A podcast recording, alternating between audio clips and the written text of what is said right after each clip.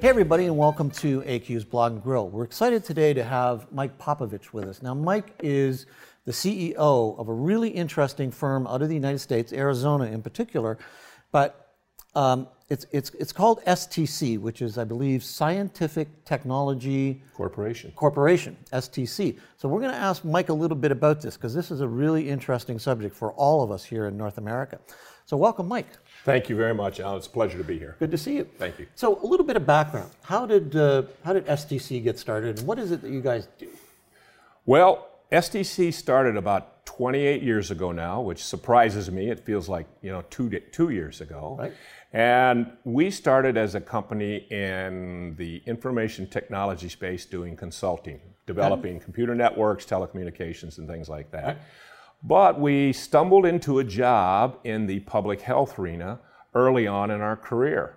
And it was to design a new information system for capturing the records of children and their immunizations so that they could get to school and that the pediatricians and family uh, practitioners would know what immunizations children needed. Right. So we designed a system that we thought would work terrifically, of course. And then the next thing you know, somebody said, Well, since you've designed it, can you build it? And, and being a good consultant, the answer is always, Of course. Sure. Then you go back and you start figuring out, well, what the heck did we just do? How are we going to build this? Right. Uh, and that that got us into the business. But what we really liked about it is was we began to work with public health and and dealing with population health issues that had significant outcomes on preventing disease if you vaccinate children. Uh, and that turned into a, a 27 and a half years worth of business that we've continued to grow and evolve. And seeing the appreciation of the people that we worked with was enough to keep us going and motivated. Wow. Now, you got an interesting history in how you got to Arizona, which is where you're based in Scottsdale. Uh, you went to the University of Arizona because I did. I grew up in Wyoming, but I, I thought I wanted to be an astronaut. And I figured since I wasn't going to fly in airplanes, uh, the best way would to become an astronomer. So the University of Arizona was the closest school that had a well uh, renowned astronomy program. So I, I enrolled and I went and I took my first astronomy class, which wasn't looking through telescopes and was a lot of physics. And I figured this class is too hard. So I said, I'm not going to be an astronomer. I likely won't be an astronaut. But then I went into engineering, which which had a lot of physics in yeah, it. still not easy. Still not easy, but that that uh, that launched my career as an, as an engineer, and that was what I graduated as. Isn't that Yes. something? Wow, very good. Now, if STC is about advancing the population health outcomes through information technology, Correct. what are the major challenges you're facing today? In the early years, it was information technology, mm-hmm. applying the right, you know, health health technology to a particular problem. But the technology has evolved so rapidly, it's not so much about the IT solutions as it is about the relationships you have with the physicians, the nurses, the mm-hmm. consumers. So now there's a there's an ecosystem around a mission of improving health outcomes uh, that are vaccine preventable, and the mission has a higher value than the technology. So we look at these problems now as that we can apply any kind of technology to a problem, which is still very important. Uh, but at the same time, what is the objective of that technology, and what is the objective of that data you use? And if you're not using the data that the technology brings forward, then you're not improving the outcomes and affecting behavioral changes and and helping ensure a healthy population. So our focus has moved from technology to uh, engagement and enablement. Right. Uh, but the technology is delivering that data. We need to make Sure. those decisions. So it's, it's kind of like a technology enhanced engagement. The Yes. technology is a tool, but you must find yourself more now into the into the um, into the human psychology uh, than you ever were thought you would be. all the time. I just went to an outbreak response uh, a conference in Quebec City, and my number one takeaway from this, and this was all about Ebola and, and activities going on in Africa. My number one takeaway from this was the importance of of the engagement of the people you're dealing with and having folks like an anthropologist on your IT team that years ago, and, and many still don't even think of this and the value of that. Because if you really want to engage people to uh, be more proactive in their health and their outcomes and their personal health and wellness, you've got to give them the kind of information that they trust, they believe in, mm-hmm. and the simple fact that you're using a certain technology, frankly, has nothing to do with it. Right. So I, I understand there's an interesting story here with STC and, and uh, going back uh, 10, 12 years to um, Hurricane Katrina, that you guys were able to help uh, save tens of millions of dollars and also likely lives mm-hmm. uh, by taking the data that the state of Louisiana had and then finding a way to share that with the other 50 states. How did yes. that work out? So at the time, one of our projects was, the, was, the, was with the Louisiana Public Health Department, and we were maintaining a statewide immunization registry of all the immunization events that were being given by physicians uh, throughout the state. And this would be both children and adolescents and adults. When the hurricane came through Louisiana, it pretty well devastated all the medical record systems in the state. One of the systems that remained up and running was our immunization registry that had, that, that had patient data and immunization records.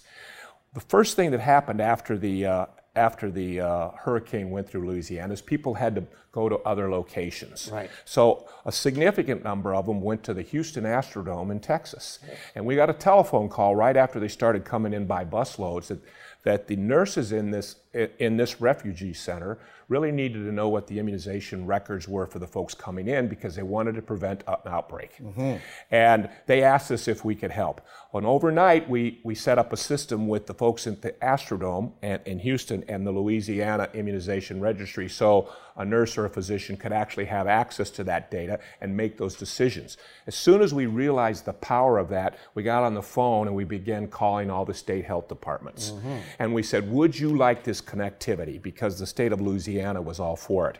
And we found out that every call we made, uh, the, the state health department realized that folks were coming to them mm-hmm. and living in their state and enrolling their children in schools from Louisiana, and they needed this information. Right. So within about two weeks, we had connected all, all the states, all 49 states in the U.S. to the, the 50th state, Louisiana, their immunization registry. Right. And, and no matter where you went as a parent and took your child to a physician or to a school nurse, they had access to those records. So we had tons and tons of stories about uh, mothers and families that literally had nothing and they went to Mississippi enrolling the mm-hmm, kids. Sure.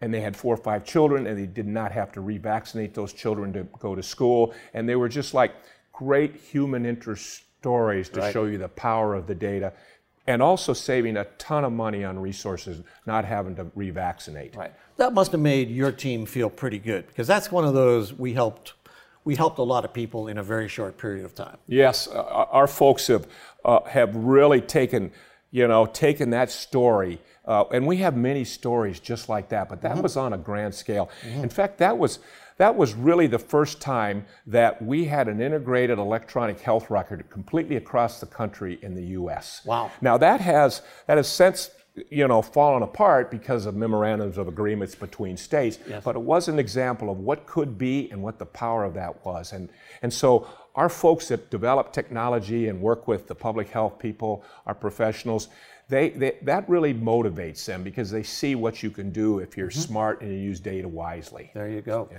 So now, of course, we're facing the Zika right. thing, and, and I guess it's centered in, in Florida, mm-hmm. for that matter. Are we going to see the same sort of collaboration and cooperation uh, emerge there? So from the traditional public health side, yes, in terms okay. of educating and you know making people aware of, of, of, of, what is going on and what they need to be worried about. And the use of technology so far hasn't come into play. Hmm. There, there's a lot of research being done now with new vaccines. Mm-hmm. If and when there is a new vaccine, which is you know potentially likely, right. uh, and there will be clinical trials when that vaccine rolls out into the environment.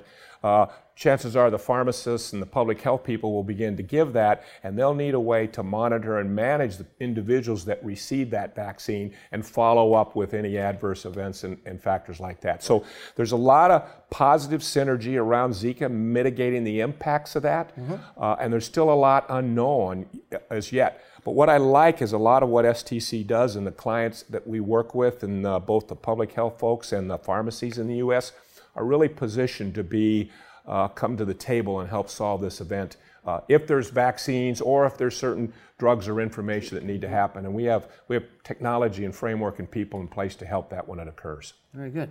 Now, there's been a lot of fuss uh, in the media and in certainly with customers and, and, parents about the efficacy of vaccinations and immunizations. Uh, do they work? Are they harmful? Right. Should we stay away? Um, what's what's going to happen here? Right, and that you know that's one of the barriers. Uh, the the what we find is is that a lot of educated people listen to listen to those messages that really are uh, warnings. You know, you can choose to believe them or not, but right. they've all been proven as false. And a lot of folks will listen to that and then not make a smart decision about getting an immunization for their child or even themselves. Mm-hmm. And so, you know, it's it's a big problem because public health and we as a company need to address that all the time. So one of the things that we thought we one of the ways we decided to approach to help address the anti-vaccinator community mm-hmm. uh, was not necessarily to go out and target them, okay. but we created a anti-campaign to that, I guess. We created a program called Immunization Ambassadors. Yes. And it's a social media approach to uh, encouraging people to sign up and become an, an average person, sign up and become an ambassador for immunizations. And, and we have a reward program, and it's completely, uh, it, it's, it's one of those things that are grown by, you know, by the roots, and it's designed that this mother will go on, write a blog, or send out a tweet when they get their child uh, right. flu vaccine, or they'll start you know, sending information to all their friends through the social network of the power of the vaccine. So the idea is to, you know, let's encourage real people who are believers to really state why this is important to them. Sure. And, and I think that program is just one of those things that, that, that really makes a difference. And there's only so much you can do with those that aren't going to believe, but you have to figure out how to kind of counteract that, those negative yeah. messages. We have become very skeptical, if not cynical, uh, what we may hear from governments or whatever. But if our, if our friends, if our relations um, start mm-hmm. to encourage us to think a different way, we may be more open to that. You so, betcha. So good on I, you. I've seen our ambassadors tell their parents that they really need to get their, you know, their pneumonia shot mm. before they babysit anymore. yes, of course. Simply because you know the, you know the, the, the whooping cough and those kinds of diseases often sure. come from adults who have long ago forgotten about their vaccines mm-hmm. and vaccinations and where they are in this cycle. Right. So we will see we will see this social media, the ambassador kind of program really beginning to educate folks like you and I who just yeah. tend to forget about this. Well, unfortunately, that's that's true, and, and thank goodness there's somebody reminding us. yeah. Now, where are people going to get the real information, knowledge? Uh, if it isn't coming through social media, where are mm-hmm. they going to get it so that they trust it? We have w- been working a lot with the pharmacies in the last few years. Mm-hmm. And in the US, this includes all the national chain drugstores as right. well as the independent folks. And what we're finding is with their immunization programs, and we've shown them how there's huge value if they accelerate their immunization program within the pharmacy to not only their business model, mm-hmm. but their relationships to their community. Right. And we found by partnering the pharmacists with public health folks. Mm-hmm. And as a consumer goes to the pharmacy for maybe a flu vaccine or their yep. prescription, and they talk to their pharmacists about you know what they need in terms of an immunization, if that pharmacist has a connection with the immunization systems that mm-hmm. we put mm-hmm. together for public health and the decision data that supports that, the conversation with that pharmacist is one of those trusted conversations exactly. that we often have with our doctors, but we don't go see our doctors. Right. So in the U.S., you'll you'll go into a retail outlet 30 times a year where there's a pharmacy and you may go see your doctor twice. Right. So there's 30 times you can have a conversation yep. with somebody effectively you trust. So our model is is is to less empower the pharmacist yes. as a more of a trusted individual with data about mm-hmm. that patient and I think that's moving along in the right direction. Yeah, uh, that's brilliant um, because I do think it's that frequency, mm-hmm. that trust, uh, somewhat the convenience. Conven- yes. Of, of, being able to, to right. go in and see someone as opposed to waiting for weeks to get in to see a doctor. That person is right there. We, we are having these same conversations today with pharmacies in Canada hmm. because we think the Canadian pharmacies can lead the effort around improved vaccination rates. Yep. Uh, I see all the time news articles coming out of Canada that you know th- there's a low vaccination rate for children going to school, and there's programs, and you can't bring your kids to school, and it's a very confusing Mm-hmm. environment. But yet people are, are going and they're they're going and they're talking to their pharmacists. They're shopping in these outlet retail outlets, and it's uh it's just one of those places for convenience. And you have to provide trustworthy information, and I think that's a good bond. And if they partner with with the public health folks to do that and immunization ambassadors, uh, you have a chance to really help make a difference. And there's a lot of lives lost every year because of, of people be, not being vaccinated, and it's a very it's very sad. It's sad and, and, and so wasteful Yes. um, that, that all that potential is, is going by the wayside and where it could have been saved. Absolutely. yeah. with a ten dollar flu shot or whatever. Oh, there it's, we go. It's pretty amazing. So, what's next, uh, Mike? Not just for STC, but but for organizations like yourselves um, in in the health sciences and in immunization and and and the data. What what's going to be next for you guys? Is it That's a good question, and and those are the those are the things that also excite me because even though we've talked a lot about a lot about immunizations and technologies and immunization registries and how that works, uh, what we now have is a significant health data asset. And so, what really is next is to look at other disease states. So, we as a company are building registries to support kidney stone treatment, concussions. Yes. Uh, there's other chronic diseases. Mm-hmm. And the goal is, as you put these registries in place for all the people that need to deal with kidney stones in that ecosystem, Right. is you also connect it with the patient data in an immunization registry. Mm-hmm. And then you have an opportunity when somebody is consulting on a kidney stone or doing a treatment to also know their immunization record. And if you think about diseases like heart disease or mm-hmm. diabetes, where an immunization being fully current with your immunizations is critical to maintaining your health since you are a high risk population. The ability to take heart disease information from electronic health records or registries or where you have it and link that to an immunization environment gives you more power. Now you're empowering a whole new mm-hmm. group of people to make a difference. So what next for STC is to begin taking these various disease states and bringing them together, but using the immunization world, which you all under, we all understand, as a platform to accelerate improvements in health outcomes. wow? So you're really going from just data into knowledge Yes. that can be applied real time yes. uh, and save people's lives, make people's lives better. Right. Wow, isn't that great? So no wonder you're excited. It, it gets you fired up, and, and I hope, and I, and I think our company stays fired up, and I think our partners stay fired up because mm-hmm. they, you begin to see the relevancy of what it is you're doing, and you begin to see that it is making a difference. And when you hear a story about some mother who literally has lost all of her medical records, or her child was fully vaccinated, where the child down the street, you know, suffered a, a major issue with a mm-hmm. disease. You know, it just it does it does your heart good that you're in the right business, and and using data and technology to make intelligence decision, I think is is is just one of those good missions in life. So you do, you do what you can. And you guys are doing great. Mike, thanks for joining us today. Thank you, Alan. It's been great to have I you on AQ's. Blog and Grill. You can find out more about STC online. It's a fascinating company. They've got some real opportunities to keep growing, and keep helping people, and how important is that? Pretty darn important. So thanks for tuning in today to AQ's Blog and Grill. Thanks to Mike Popovich, and we will be chatting to you soon.